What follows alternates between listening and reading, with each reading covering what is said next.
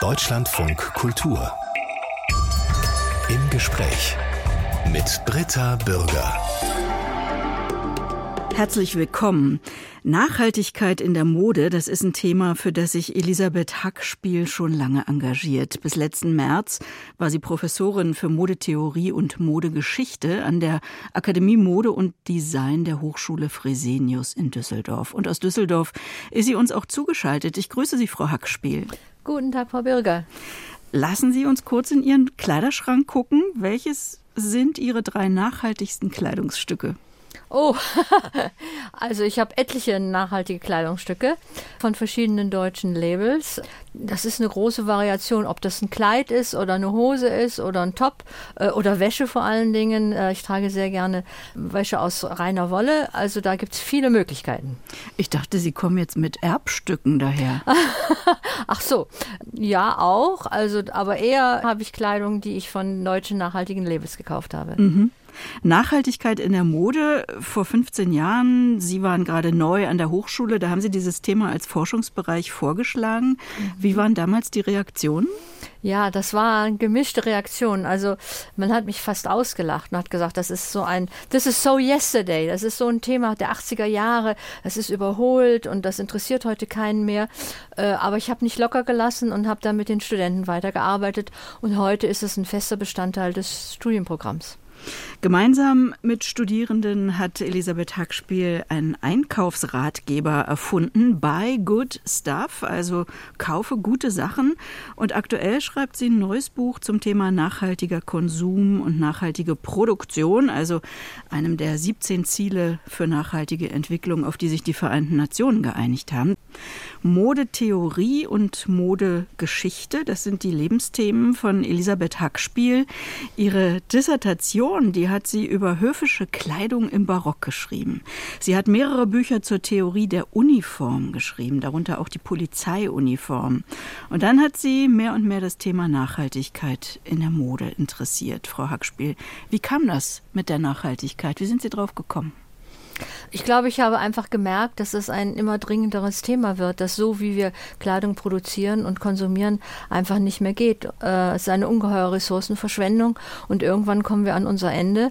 Und ich glaube, wir müssen unser Leben grundsätzlich ändern. Und das konnte man schon so allmählich erahnen und das habe ich also im Grunde seit Ende der 90er Jahre auch im Studium mit den Studierenden weiter betrieben, bis ich dann das große Projekt Buy Good Stuff im Jahr 2014 ins Leben gerufen habe. Inzwischen sind diese Studiengänge Sustainability in Fashion, also Nachhaltigkeit in der Mode, nicht mehr wegzudenken. Um was geht's dabei vor allem? Also was sind denn die wichtigsten Bausteine so eines Studiums? Also man muss das unterscheiden. An der AMD, wo ich ja lange gelehrt habe, bilden wir aus Modedesigner, Mode- und Designmanager und Modejournalisten. Und dann haben wir noch den Masterstudiengang Sustainability in Fashion and Creative Industries. Und der Thema der Nachhaltigkeit ist natürlich pro Studiengang ein bisschen anders. Nehmen wir mal die Journalisten, also Fashion Journalism, da geht es darum, die Transparenz zu unterstützen. Was ist Nachhaltigkeit? Und die Bildung, auch die Ausbildung und Bildung der Bürger, dass die Konsumenten verantwortlich konsumieren können. Bei den Modedesignern geht es darum, die richtigen Materialien zu finden, die nachhaltig sind und auch so zu designen, dass ja zum Beispiel möglichst wenig Abfall ist. Ja? Also ist jedes Thema anders. Und bei den Modemanagern, die ja eigentlich mit der ganzen Wertschöpfungskette zu tun haben, wie kann man Nachhaltigkeit managen? Also wie kann man die richtigen Produkte zusammenstellen? Wie kann man das Design beeinflussen? Wie kann man die Materialien finden? Wie findet man die richtigen Lieferanten? Und wie kann man transparent das auf dem Markt dann verkaufen? Also das sind sehr komplexe Themen. Ja, ich merke schon. Also Sie haben gesagt, das Material ist wichtig, ne? Das ist ja der Ausgangspunkt. Ich würde erst mal behaupten, dass ich nur Kleidung aus natürlichen Materialien kaufe, aber wenn ich genauer hingucke, dann stimmt das gar nicht. Also da gibt es eine Daunenjacke, die keine Daune enthält, Fließjacken, Wind- und Wetterkleidung, die nicht zufällig wind- und wasserabweisend ist, Schuhe aus Gore-Tex, ein Badeanzug, noch einiges anderes. Sollten wir alle mal unter dem Aspekt der Nachhaltigkeit Inventur in unserem Kleiderschrank machen? Das wäre eine gute Idee. Also ich muss sagen, es ist auch vom Material her ein sehr komplexes Thema. Und natürlich wäre es super, wenn alle nur nachhaltige oder natürliche Fasern verwenden würden. Aber wenn Sie sich den Markt angucken, synthetische Fasern dominieren den Markt, vor allen Dingen Polyester. Und da fangen schon die Probleme an. Und man versucht jetzt, solche Fasern zu ersetzen durch, ich muss jetzt ein Fachwort benennen, Zellulose-Regeneratfasern. Das heißt, man hat eine natürliche Quelle, auch eine nachwachsende Quelle, zum Beispiel Holz oder eben alte Baumwollmaterialien, die man auflösen kann und wieder neu verspinnen kann. Das sind die sogenannten Zellulose-Regeneratfasern, die Eigenschaften haben von den natürlichen Fasern, aber eben auch chemisch hergestellt sind. Da versucht man, Möglichkeiten zu finden, zum Beispiel auch Vliese herzustellen. Also Vliese werden ja sehr gerne aus Polyester gemacht. Dann wird gesagt, ja, das sind alte PET-Flaschen, aber auch das ist endlich. Und wichtig bei den Materialien ist eigentlich die Kreislauffähigkeit, sodass die Materialien immer wieder neu verwendet werden können oder immer wieder neu verarbeitet werden können. Und da arbeitet die Industrie sehr intensiv dran. Also Sie sagen, die chemische Produktion von Fasern ist eigentlich das Hauptproblem. Ich habe jetzt in der Vorbereitung gelesen, dass tatsächlich 75% der weltweiten Faserproduktion Chemiefasern sind. Das hätte ich nie gedacht. Der Grundstoff ist Erdöl. Da denkt man ja gar nicht drüber nach. Ja, also bei den chemischen Fasern, wenn ich das kurz korrigieren darf, das eine sind die synthetischen Fasern, da ist es wahr, das sind Erdölprodukte, aber bei den Regeneratfasern, da können auch natürliche Quellen verwendet werden, wie zum Beispiel nachwachsendes Holz. Ne? Mhm. Also da muss man unterscheiden, aber es stimmt und es sind die synthetischen Fasern, die eigentlich die größten Probleme verschaffen, weil die beim Waschen zum Beispiel gehen sehr viele Fasern verloren und die dann zu Mikroplastik in den Weltmeeren werden. Und dieses Mikroplastik aus den Weltmeeren rauszubekommen, ist sehr schwierig. Und der größte Anteil des Mikroplastik in den Meeren kommt tatsächlich aus synthetischen Textilien. Wirklich? Ja. Also nicht aus dem ganzen Plastikabfall, den wir sonst so haben? Nee, also es geht um Mikroplastik. Ja. Ne, und das ist ja das Gefährliche, weil die Tiere das fressen und letzten Endes in der Nahrungskette kommt es dann wieder bei uns an. Und das hat man auch schon im Körper von Menschen und auch in der Muttermilch nachgewiesen. Außerdem gibt es in der Kleidungsproduktion wahnsinnig viel Verschnitt, 15%. Das heißt, der Abfall und die Entsorgung sind ein weiteres großes Problem. Was passiert mit diesen Abfällen?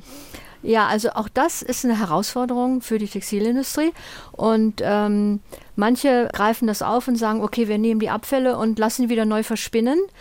Ich habe mir jetzt zum Beispiel von einem bekannten nachhaltigen Label einen Hausanzug gekauft und da ist ein Teil der Baumwolle, aus Baumwolle, aber Baumwolle, die neu gesponnen ist aus Resten, die nicht mehr verwendet worden sind. Also diese Möglichkeit gibt es auch. Aber es gibt auch eine Designtechnik, die nennt sich Zero Waste Design. Wie kann man Schnitte entwickeln, die möglichst gar keinen Schnittverbrauch haben? Und wenn wir in die Geschichte schauen, zum Beispiel den Kimono oder in der Antike, da hat man oder die indischen Saris, da gibt es keinen Verschnitt. Also es gibt viele Möglichkeiten, wie man das vermeiden kann. Es gibt ja inzwischen große Modeketten, die werben damit, dass man Sachen, die man da mal gekauft hat, zurückbringen kann, dass die recycelt werden. Dann kriegt man einen Rabatt, wenn man wieder was Neues kauft. Ist das ein ernstzunehmendes Recyclingangebot? Ja, da gibt es einen Skandal zu, der im letzten Jahr rauskam. Da hat man tatsächlich Kleider getackert, sodass man das nachverfolgen kann und hat es in so eine, ich sage jetzt die Firma, weil es ist auch allgemein bekannt, bei H&M hat es in die Kisten geworfen zum Recyceln und da hat das dann nachverfolgt. Man hat Kleidung wiedergefunden auf illegalen Deponien in Ghana. Das heißt also, es ist nicht so ganz vertrauenswürdig, wenn die Firmen das selber wieder einsammeln. Und weil eigentlich kurbeln sie damit ja auch wieder das Geschäft an, also dass man noch mehr Kleider kauft. Genau, das wollte ich gerade sagen. Ne? Also es ist eigentlich gegenproduktiv, ja. Die Bekleidungsproduktion soll sich zwischen dem Jahr 2000 und 2014 verdoppelt haben. Das heißt, die Menschen kaufen immer mehr, tragen das aber immer kürzer. Und ich habe dramatische Fotos gesehen aus der chilenischen Atacama-Wüste. Da türmen sich Müllberge aus weggeworfener Kleidung. Also zum Teil sind es gebrauchte Sachen, zum großen Teil aber eben auch neue, die gar nicht verkauft wurden. Diese Absurdität, die kann einen ja zum Verzweifeln bringen oder eben zum Handeln. Sie haben sich für Letzteres entschieden, Frau Hackspiel. Worin sehen Sie denn Ihre wichtigste Aufgabe? Aufgabe? Ich glaube, die Aufklärung ist für mich als Lehrende die wichtigste Aufgabe. Viele Menschen sind verunsichert und sagen, Nachhaltigkeit, was ist das denn? Und es ist ein komplexes Thema. Und sich da, sagen wir mal, zu helfen, sich durchzufinden und die richtigen Kriterien zusammenzustellen, das war mir ein sehr starkes Anliegen. Und so ist dann eben auch diese Publikation Buy Good Stuff entstanden. Vor 10 Jahren hat Elisabeth Hackspiel gemeinsam mit Studierenden den Einkaufsratgeber Buy Good Stuff entwickelt, haben wir eben schon erwähnt. Frau Hackspiel, was war die Idee? Ja, die Idee war eben diese Aufklärung, wie kann man an mehreren Stellen aufklären. Das heißt, einmal den Studenten erklären, dass sie als zukünftige Manager in der Bekleidungs- und Modeindustrie Verantwortung tragen. Das ist ganz wichtig. Das wäre mir ein großes Anliegen an meiner Lehre. Dann auch, dass die Konsumenten aufgeklärt werden. Die sagten, ja, kommt immer wieder bei den Umfragen raus. Wir würden ja gerne nachhaltige Kleidung kaufen. Wir sind auch bereit, mehr dafür bezahlen. Aber wir wissen nicht, wo und wie und was. Dass man diese Aufklärung schafft. Und auch für die Geschäfte, dass die merken, das ist ein wichtiges Thema und dass sie sich darum kümmern müssen, diese Waren auch anzubieten. Denn diese Waren gibt es auch in breiten Vielfalt. Das war so mein Anliegen. Und dann haben wir gesagt, es gibt dieses Vorurteil, ne, auch von meinen ehemaligen Kollegen damals, das ist alles unschön und unmodisch und langweilig und biolastig, also das will keiner haben. Und dann haben wir gesagt, nein, das kann durchaus modisch sein. Und das haben wir alles zusammengepackt in einen Einkaufsratgeber, der so ein bisschen wie so ein Magazin aussieht. Das heißt, wir haben Umfragen gemacht in den Regionen, in den Städten, verschiedenen Städten, welche Geschäfte bieten diese Kleidung an, die nachhaltig zertifiziert ist, also glaubwürdig auch zertifiziert ist, und welche Konzeptgeschäfte haben sich ganz darauf konzentriert, welche zeigen das anteilig. Gleichzeitig haben die Studenten immer sehr flotte Modestrecken fotografiert, das ist ja auch Teil ihrer Ausbildung, und haben ganz viele Artikel dazu beigesteuert, entweder über die Geschäfte selber oder über, wenn es nachhaltige Designer in dem Ort gab, über die Designer oder eben über Themen, die mit Nachhaltigkeit im Allgemeinen zu tun haben. Und das haben wir für mehrere Städte gemacht. Also wir fingen 2014 mit Düsseldorf an, haben das dann auch wieder nachgearbeitet. Dann kam 2016 Köln dazu. Dann 2017 haben wir gesagt, das muss eigentlich auf eine Internetseite, weil das Angebot ändert sich ja auch ständig und das Thema ist im Wachstum begriffen. Dann kam 2018 Berlin und 2019 München und das Ruhrgebiet dazu. Mhm. Also zuerst gab es eine Printausgabe, ne, von Buy Good Stuff. Inzwischen kann man die Einkaufsratgeber auf dieser Internetseite Buy Good Stuff auch kostenlos als PDF runterladen. Sie haben es eben schon gesagt, der Markt verändert sich ja sehr, sehr schnell. Und das ist jetzt schon ein paar Jahre her. Wird das denn ständig aktualisiert? Oder, ich meine, dann führen Sie da Läden auf, die gibt es gar nicht mehr. Ja, also wir sind bei der Aktualisierung ständig dabei. Es gibt dann wieder neue Läden. Das Permanenteste ist tatsächlich die Internetseite, die ständig überarbeitet werden muss. Ja, richtig. Einkaufsratgeber bedeutet also einerseits, dass Sie die Menschen und die Läden vorstellen, die nachhaltige Mode produzieren und verkaufen. Aber es gibt ja auch viele Sachthemen darin, zum Beispiel die Ökosiegel. Und ich habe mir das angeguckt und gedacht, okay, manche Kapitel sind jetzt so ein eigenes Studienseminar. Wie soll ich mich mit all dem Wissen in einem Laden zurechtfinden? Wie wuselt man sich da ein, zu erkennen, ob ein Siegel hält, was es verspricht? Ja, also wir sprechen von einem Siegeldschungel. Ja.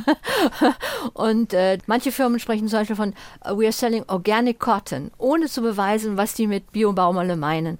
Und da gibt es nur einige wenige Siegel, die wirklich vertrauenswürdig sind. Und darüber informieren wir auf unserer Internetseite. Und diese wenigen Siegel, die sollte man schon im Bildschirm haben und darauf achten. Und die findet man auch. Und warum sind es nur wenige? Ja, weil es eben ein komplexes Thema ist und es wird viel, was wir Greenwashing nennen. Das heißt, dass die Firmen sagen, umweltfreundliche Kleidung, nachhaltige Kleidung, das sind keine Begriffe, die geschützt sind. Da kann man alles Mögliche drunter verstehen. Aber bestimmte Siegel gucken nach bestimmten Kriterien und überprüfen die auch und sind auch glaubwürdig. Und das ist, ich kann ja welche nennen, GOTS zum Beispiel ist ein wichtiges Siegel oder Fair Fashion ist ein sehr wichtiges Siegel. Auf die sollte man achten. Und woran erkenne ich so ein Greenwashing? Also wenn jetzt eine Firma, was weiß ich, mit einer Organic-Reihe an Wäsche wirbt, dann kann ich nicht glauben, dass das Bio-Baumwolle ist, oder wie? Genau. Die müssen es beweisen. Die müssen das mit bestimmten Siegeln, die glaubwürdig sind, bei denen man weiß, dass diejenigen, die die Siegel vergeben, das auch gründlich und gewissenhaft prüfen. Auf diese Siegel muss man achten. Und alles andere ist eigentlich Greenwashing. Und da will die EU ja jetzt auch gegen vorgehen, dass eben solche Behauptungen jetzt wissenschaftlich bewiesen werden müssen, dass es nicht einfach behaupten kann. Und die Firmen müssen jetzt tatsächlich auch umdenken, dass sie sowas nicht einfach mehr als Marketing-Tool in die Welt setzen. Mhm. Aktuell arbeiten Sie ja an einem neuen Buch zum Thema nachhaltiger Konsum und nachhaltige Produktion. Also das ist eines der 17 Ziele für nachhaltige Entwicklung, auf die sich die UNO geeinigt hat. Was haben Sie sich da vorgenommen mit diesem Projekt? Ja, das ist ein Riesenprojekt. Damit arbeite ich mit zwei Kolleginnen zusammen, Tekla Wilkening und mit Christa Liedtke vom Wuppertal-Institut zusammen. Und wir sammeln ganz viele Aufsätze von Wissenschaftlern, aber auch aus der Praxis, die mit diesem sehr breiten Thema zu tun haben. Das ist nicht nur Mode, sondern das ist auch der Umgang mit Ressourcen, das ist auch Bauindustrie, Lebensmittelindustrie ist ein ganz wichtiges Thema, Agrikultur ist ein wichtiges Thema. Und da sammeln wir verschiedene Aufsätze. Das wird also ein Referenzband mit sehr vielen Beiträgen, der sowohl digital zu finden sein wird, als auch als gedrucktes Buch. Und das ist ein Projekt, was doch längere Zeit dauern wird. An wen richtet sich das? Also interessante Frage. Es ist ein deutschsprachiges Buch. Die meisten Bücher zu diesem Thema werden auf Englisch herausgegeben und wir wollen den deutschsprachigen Raum damit treffen. Und es soll ein Referenzwerk werden für Hochschulen, aber auch für die Unternehmen, die sich informieren wollen oder auch für die Allgemeinheit, auch für die Presse natürlich, die sich informieren möchte. Mhm. Und wir wollen die Texte auch so halten, dass sie allgemein verständlich sind. Mhm. Es sieht ja so aus, als sei Ihre Arbeit als Modehistorikerin und Modetheoretikerin immer politischer geworden. Ja, das Leben wird doch immer politischer, finde ich. Also ich finde auch, wir leben in einer Zeit, wo wir alle umdenken müssen und uns auch unsere Verantwortung gegenüber Umwelt und auch gegenüber anderen Ländern auf diesem Globus, vor allen Dingen den südlichen Ländern, erkennen müssen. Ja, also wenn ich denke, wie Sie angefangen haben, ne? Dissertation über höfische Mode im Barock. Das ist ja Welten entfernt von dem, was Sie heute machen. Ja, aber ich muss sagen, also da gibt es auch eine nette Geschichte dazu. Als ich dieses Thema meinen Professoren vorgestellt habe, sagte eine Professorin für Renaissancekunst, also ich verstehe nicht, warum Sie dieses Thema machen wollen. Wir wissen doch alle, dass Sie Ihr Geld verschwendet haben für Kleidung. Und dann habe ich mir gedacht, genau das ist der Grund. Nein, es ist so, Kleidung ist enorm wichtig. Und im Barock, in der höfischen Gesellschaft, das war ein politisches Mittel und ein gesellschaftliches Mittel. Und das wird auf vielen verschiedenen Ebenen gespielt. Und das war mir wichtig zu erklären, dass Kleidung eben mehr ist als nur Verschwendung. Die Modetheoretikerin Elisabeth Hackspiel ist zu Gast im Deutschlandfunk Kultur. Aufgewachsen ist sie in den 50er und 60er Jahren in Nordrhein-Westfalen in einer Familie, in der Kunst eine wichtige Rolle gespielt hat. Die Eltern hatten sich nämlich auf der Kunstakademie Düsseldorf kennengelernt. Frau Hackspiel, sind beide Eltern Künstler geworden? Wie das so im wirklichen Leben ist, ne? Mein Vater ist dann Kunsterzieher geworden, der musste ja die Familie unterhalten. Meine Mutter war dann jahrelange Hausfrau und hat aber dann auch auf Initiative meines Vaters angefangen, wieder Kunst zu machen. Meine Mutter ist heute 98 Jahre alt und sie verkauft immer noch ihre Kunst. Was kann sie mit 98 heute noch künstlerisch machen? Meine Mutter hat eine ganz ruhige Hand, das ist wirklich bewundernswert. Sie hat eine schönere Schrift als ich heute noch. Und sie hat Radierungen gemacht, also auf Initiative meines Vaters, der seine Abschlussarbeit im Studium über Radierungen geschrieben hat, hat er ihr beigebracht, wie man Radierungen macht. Und sie ist eine bekannte Künstlerin für Landschaftsradierungen von Meerbusch und Düsseldorf. Also Kunst war in der Familie einfach ein Thema, ja? Ja, kann man sagen. Also damit bin ich groß geworden, ja. Nähen auch. Nähen lernen war, glaube ich, nicht nur sparsames Nachkriegshandwerk, sondern eben auch vor allem was Kreatives. Ja, das stimmt. Also ich habe von meiner Mutter nähen gelernt und das hat mir immer viele Freude gemacht. Dann in den 70er Jahren fing man ja auch an, sich für andere Kulturen zu interessieren und fing dann an, auch diese Sachen nachzuhandarbeiten. So kam das ja und das war einfach selbstverständlich, das ist schwer für Leute heute noch nachzuvollziehen. Wir haben unser Geld gespart, wenn wir ein besonderes Jeans kaufen wollten. Wir haben lange darauf gearbeitet, bis wir dieses Teil kaufen konnten. Heute werden die Wünsche alle sofort erfüllt. Deshalb war es auch sinnvoll, selber zu nähen, weil man damit viel Geld sparen konnte.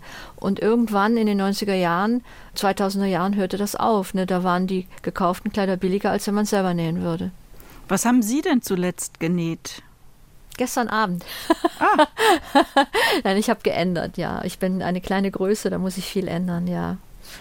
Also gekauftes ändern. Genau, genau. Mhm. Mhm. Und hat dieses Nähen denn tatsächlich Ihr Interesse an Mode geweckt oder woher kam die Idee, irgendwas mit Mode machen zu wollen? Ja, das stimmt. Also ich habe immer gerne genäht und dann war ich, so ein Schlüsselerlebnis war in Düsseldorf, da war ich in der Modeschule und habe also eine Abschlussmodenschau gesehen. Das hat mir riesen Spaß gemacht und ich habe gesagt, oh, das möchte ich gerne machen. Und dann hat aber ein Lehrer zu mir gesagt, dann ist es besser, Sie gehen an eine Hochschule, dann haben Sie einen akademischen Abschluss. Und das habe ich auch getan. Ich bin dann an der Hochschule Niederrhein in Mönchengladbach gewesen und habe dann Textilingenieur für Bekleidungsgestaltung studiert. Das klingt aber sehr technisch, Textilingenieur. Ja, also ich habe ein gutes technisches Verständnis, ja, was die Herstellung von Fasern und Flächen angeht, Chemie, das mussten wir alles lernen und haben dann Kollektionen entwickelt, die industriell gefertigt werden konnten. Ich habe sogar REFA-Kurse gemacht, wie kann man am besten arbeiten, am effektivsten arbeiten, all solche Dinge. Was ist REFA? REFA, das war oder ist vielleicht heute noch eine Technik, wie man Handgriffe an der Maschine so effektiv gestalten kann, dass so schnell wie möglich gearbeitet wird. Mhm.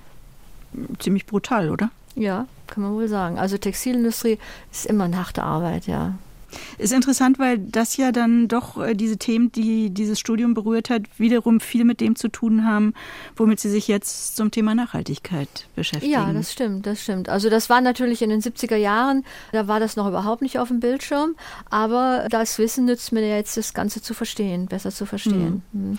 Während des Studiums haben Sie Ihren früheren Mann kennengelernt und weil der ein Stipendium in den USA bekam, sind Sie mit ihm nach San Francisco gegangen. Was konnten Sie dort mit Ihrem Studium anfangen? Gar nichts. Also in Kalifornien gab und gibt es wirklich keine richtige Textilindustrie. Und ich habe dann erstmal als Sekretärin gearbeitet, weil als Ehefrau eines Stipendiaten hatte man Arbeitserlaubnis. Und dann konnte ich also jetzt nicht als Ingenieurin arbeiten, sondern ich habe dann einfach weiter studiert, habe dann Kunstgeschichte studiert und habe während meines gesamten Kunstgeschichtsstudiums immer versucht, Textilien mit einzubauen. Und das fing schon ganz früh an in einem Praktikum in San Francisco. Also wir haben in Berkeley gelebt, weil wir in Berkeley studiert haben. Aber gegenüber ist ja San Francisco. Und da gibt es das Fine Arts Museum. Und die bekamen gerade eine große Sammlung mit orientalischen Teppichen, die McCoy-Jones-Sammlung, heute noch berühmt. Und die musste vorbereitet und aufbearbeitet werden. Und da habe ich in der Textilrestaurierung mitgeholfen. Und so habe ich während meines ganzen Studiums immer geguckt, wo sind die textilen Themen, die anschlussfähig sind. Und so kam ich auch zu meinem Doktorthema, dass ich eben über Dresden geschrieben habe, wo wunderbare archivalische Unterlagen noch vorhanden sind, in Dresden und in Wien, auch Objekte noch erhalten sind. Das war also eine wunderbare Materiallage, über die ich schreiben konnte. Ursprünglich wollten Sie nur für ein Jahr in die USA gehen, daraus wurden dann aber 13 Jahre. Es blieb auch nicht bei San Francisco, sondern Sie sind Ihrem Mann nochmal gefolgt, diesmal nach New York. Das war ja ganz schön herausfordernd, immer wieder neu anzufangen. Das stimmt. Also ich muss Sie korrigieren, in diesem Fall ist mein Mann mir gefolgt. Ja. Ich hatte nämlich meinen Bachelorabschluss in Berkeley gemacht und habe mich dann beworben. Also er hat dann angefangen zu arbeiten und wollte dann auch praktische Erfahrungen sammeln. Das ging alles mit dem Visum und das lag auch irgendwie nahe. Und dann habe ich mich beworben für ein Masterstudium und habe dann ein sehr großzügiges Stipendium vom Institute of Finance bekommen. Das ist die Kunstgeschichtsabteilung von New York University, die eng mit dem Metropolitan Museum zusammenarbeitet. Und da habe ich dann auch ein Praktikum gemacht und er hat dann leicht eine Stelle auch in New York gefunden. So sind wir dann von San Francisco nach New York gewechselt. Ja. Das klingt alles so leicht, so einfach. Ja, also das muss ich wirklich sagen. Die haben recht. Es ist, glaube ich, einfacher, als Ausländer in Amerika zu leben, als in Deutschland. Also die Amerikaner sind sehr großzügig und waren auch uns gegenüber extrem freundlich. Und wir haben natürlich auch gute Leistung gebracht. Das zählt in Amerika an erster Stelle immer. Und egal, wo man herkommt, also die Vorurteile hat man nur gegen bestimmte Gruppen. Aber wir aus Deutschland wurden also immer sehr freundlich behandelt. Das muss ich zugeben, ja. Sie haben in dieser New Yorker Zeit auch eine Tochter bekommen. Die Ehe ging auseinander und Sie sind mit Ihrer damals 3-jährigen Tochter 1992 zurück nach Deutschland gegangen. Das wiederum stelle ich mir jetzt nicht leicht vor. Von der Weltstadt New York zurück ins Familiennest nach Meerbusch. Ja, da haben Sie recht. Also wir sind zurückgekommen, weil wir uns in aller Freundschaft getrennt haben und unsere Familien eben in und um Düsseldorf lebten oder in Deutschland lebten und unsere Geschwister Kinder zur selben Zeit bekamen und wir wollten, dass unsere Tochter im Kreis der großen Familie aufwächst. Und so ist es auch gekommen und ich habe immer noch ein sehr nettes Verhältnis zu meiner Schwiegerfamilie. Also das war unser Wunsch und deshalb sind wir gemeinsam zurückgekehrt, ja. Und natürlich, Deutschland ist anders als Amerika, das stimmt, aber ich habe immer Kontakt gehalten, auch zu meinen ehemaligen Professorin und die hat mich dann als ihre Nachfolgerin vorgeschlagen und sagte, weil sie immer Kontakt zu mir gehalten haben. Das fand ich sehr nett, ja. An welcher Uni vorgeschlagen? Das war jetzt ein Lehrauftrag an der Hochschule Niederrhein in Mönchengladbach, wo ich jahrelang Lehrbeauftragte gelehrt habe, ja, als ihre Nachfolgerin.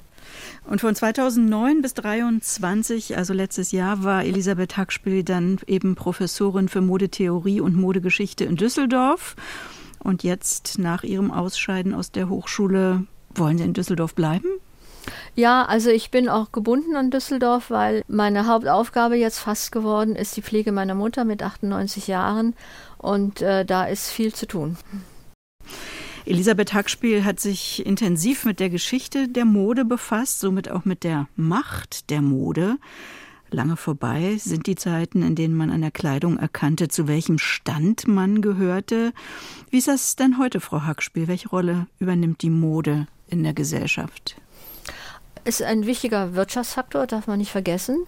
Und ich glaube, sie spielt für viele Menschen eine wichtige Rolle, denn die Art, wie wir uns kleiden, sagt ja etwas auch über unser Selbstverständnis aus. Also es spielt eine große Rolle auch für die Selbstinszenierung und das darf man nicht unterschätzen. Und wenn Sie mich nach Modetrends fragen, welche Rolle spielt die Mode heute, da gibt es so viele Trends, die parallel und gleichzeitig laufen und sich zum Teil auch widersprechen. Also es gibt eine große Vielfalt, aus der man auswählen kann. Alles ist durchlässiger geworden. Ja, kann man sagen, ja. Die Geschlechterfrage, Männer tragen Perlenketten. Also da ist eigentlich auch manchmal die Mode ein Vorreiter. Es ist auch eine sehr kreative Branche. Das ist eben auch diese Geschlechtergleichheit. Jahrzehntelang haben die Frauen Männerkleidung getragen, Herrenanzüge und so weiter. Und die Männer haben wenig von Frauenkleidung übernommen. Aber jetzt sieht man, dass sich das allmählich wandelt. Ja, es gibt also Männer, die Röcke tragen. Jean-Paul Gaultier macht das ja schon seit Jahren. Und man sieht, dass die Kleidung der Männer farbiger wird, ne? Paul Smith, der englische Herrendesigner, hat das aufs Parkett gebracht, ist allgemein akzeptiert. Oder große Firmen zeigen jetzt auch blumige Muster für Herren. Es wird nicht alles so getragen, aber man merkt, dass so allmählich ein Wandel stattfindet. Nicht zuletzt durch Influencer, Influencerinnen und Social Media ist Mode ja ein Massenphänomen geworden. Ein Mittel der Selbstinszenierung, haben Sie eben gesagt, aber das hat doch manchmal auch was Zwanghaftes, oder? Also da geht es ja nicht nur darum, herauszufinden, wer bin ich, wer möchte ich sein und welche Kleidung passt zu mir, sondern es hat was Zwanghaftes, bestimmten Role Models oder eben Influencern zu folgen. Ja, ich glaube, das ist für die junge Generation ein wichtiges Thema, denn es ist wirklich auch eine Frage der Identitätsfindung. Also ich erinnere mich, als meine Tochter Teenager war, da sagte sie, ich bin eine Alternative, ich trage nur schwarz. Und ihre Cousinen waren Hip-Hopper und Tussis, die trugen also sexy Kleidung. Also man definierte sich mit der Kleidung und ich glaube, für junge Leute ist es ganz wichtig zu überlegen, wer bin ich und welcher Stil ist meiner und wem folge ich, ja, welchem Influencer folge ich. Und natürlich mit den Influencern, das ist natürlich dann auch, die kurbeln unheimlich auch den Konsum an. Das darf man nicht vergessen. Da sind die sozialen Medien mitverantwortlich für die weite Verbreitung von Fast Fashion. Ja, die könnten ja auch mal die Nachhaltigkeit verbreiten. Ja, gibt es auch. Man nennt diese dann Sinfluencer. Ja. Da gibt es also auch eine Gruppe von Influencern, die sich mit diesen Themen auseinandersetzen. Auf jeden Fall, ja. Mehr noch als zur Selbstinszenierung wird Mode heute ja auch als Mittel der Selbstermächtigung eingesetzt. Was beobachten Sie da für Entwicklungen? Das ist ein ganz spannendes Thema. Da geht es um das selbstbewusste Tragen von weiblich konnotierter Kleidung. Und das ist auch ein großes Diskussionsthema. Da wurde auch schon wissenschaftlich sich darüber ausgetauscht und veröffentlicht, zum Beispiel Beyoncé. Ein Thema, gab es eine wissenschaftliche Konferenz dazu, ob die Kleidung, die sie auf der Bühne trägt, diese knappen Kostüme, ob sie dann als Sexobjekt auftritt, ja, oder ob sie die Kleidung als Instrument weiblicher Selbstermächtigung sieht. Und da gehen die Meinungen auseinander. Und man sieht es auch in anderen Gesellschaften. Also ich habe zum Beispiel untersucht die Cholitas in Bolivien.